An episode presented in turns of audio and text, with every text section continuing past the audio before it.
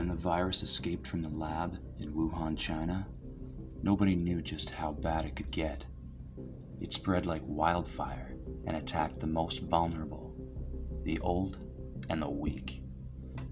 Thousands of people died while the governments around the world scrambled to implement measures to stop the spread. Before long, entire countries were locked down. They called it quarantine, but in retrospect, it was merely a means to control the population. The mainstream news outlets broadcasted the information we needed, but many people didn't listen. They continued to shop and live life as though nothing was happening. The internet fed them fake news to justify their disobedience. Soon after the virus spread around the world, the race was on to create a vaccine. We didn't know then what we know now, and the vaccine was experimental. When it became available, the majority of the population signed up to receive it. But there were so many who would not comply.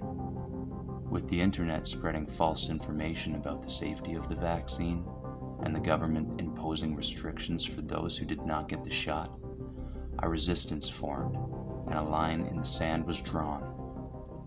I am part of the resistance, a pureblood, one of a million or so people left on Earth.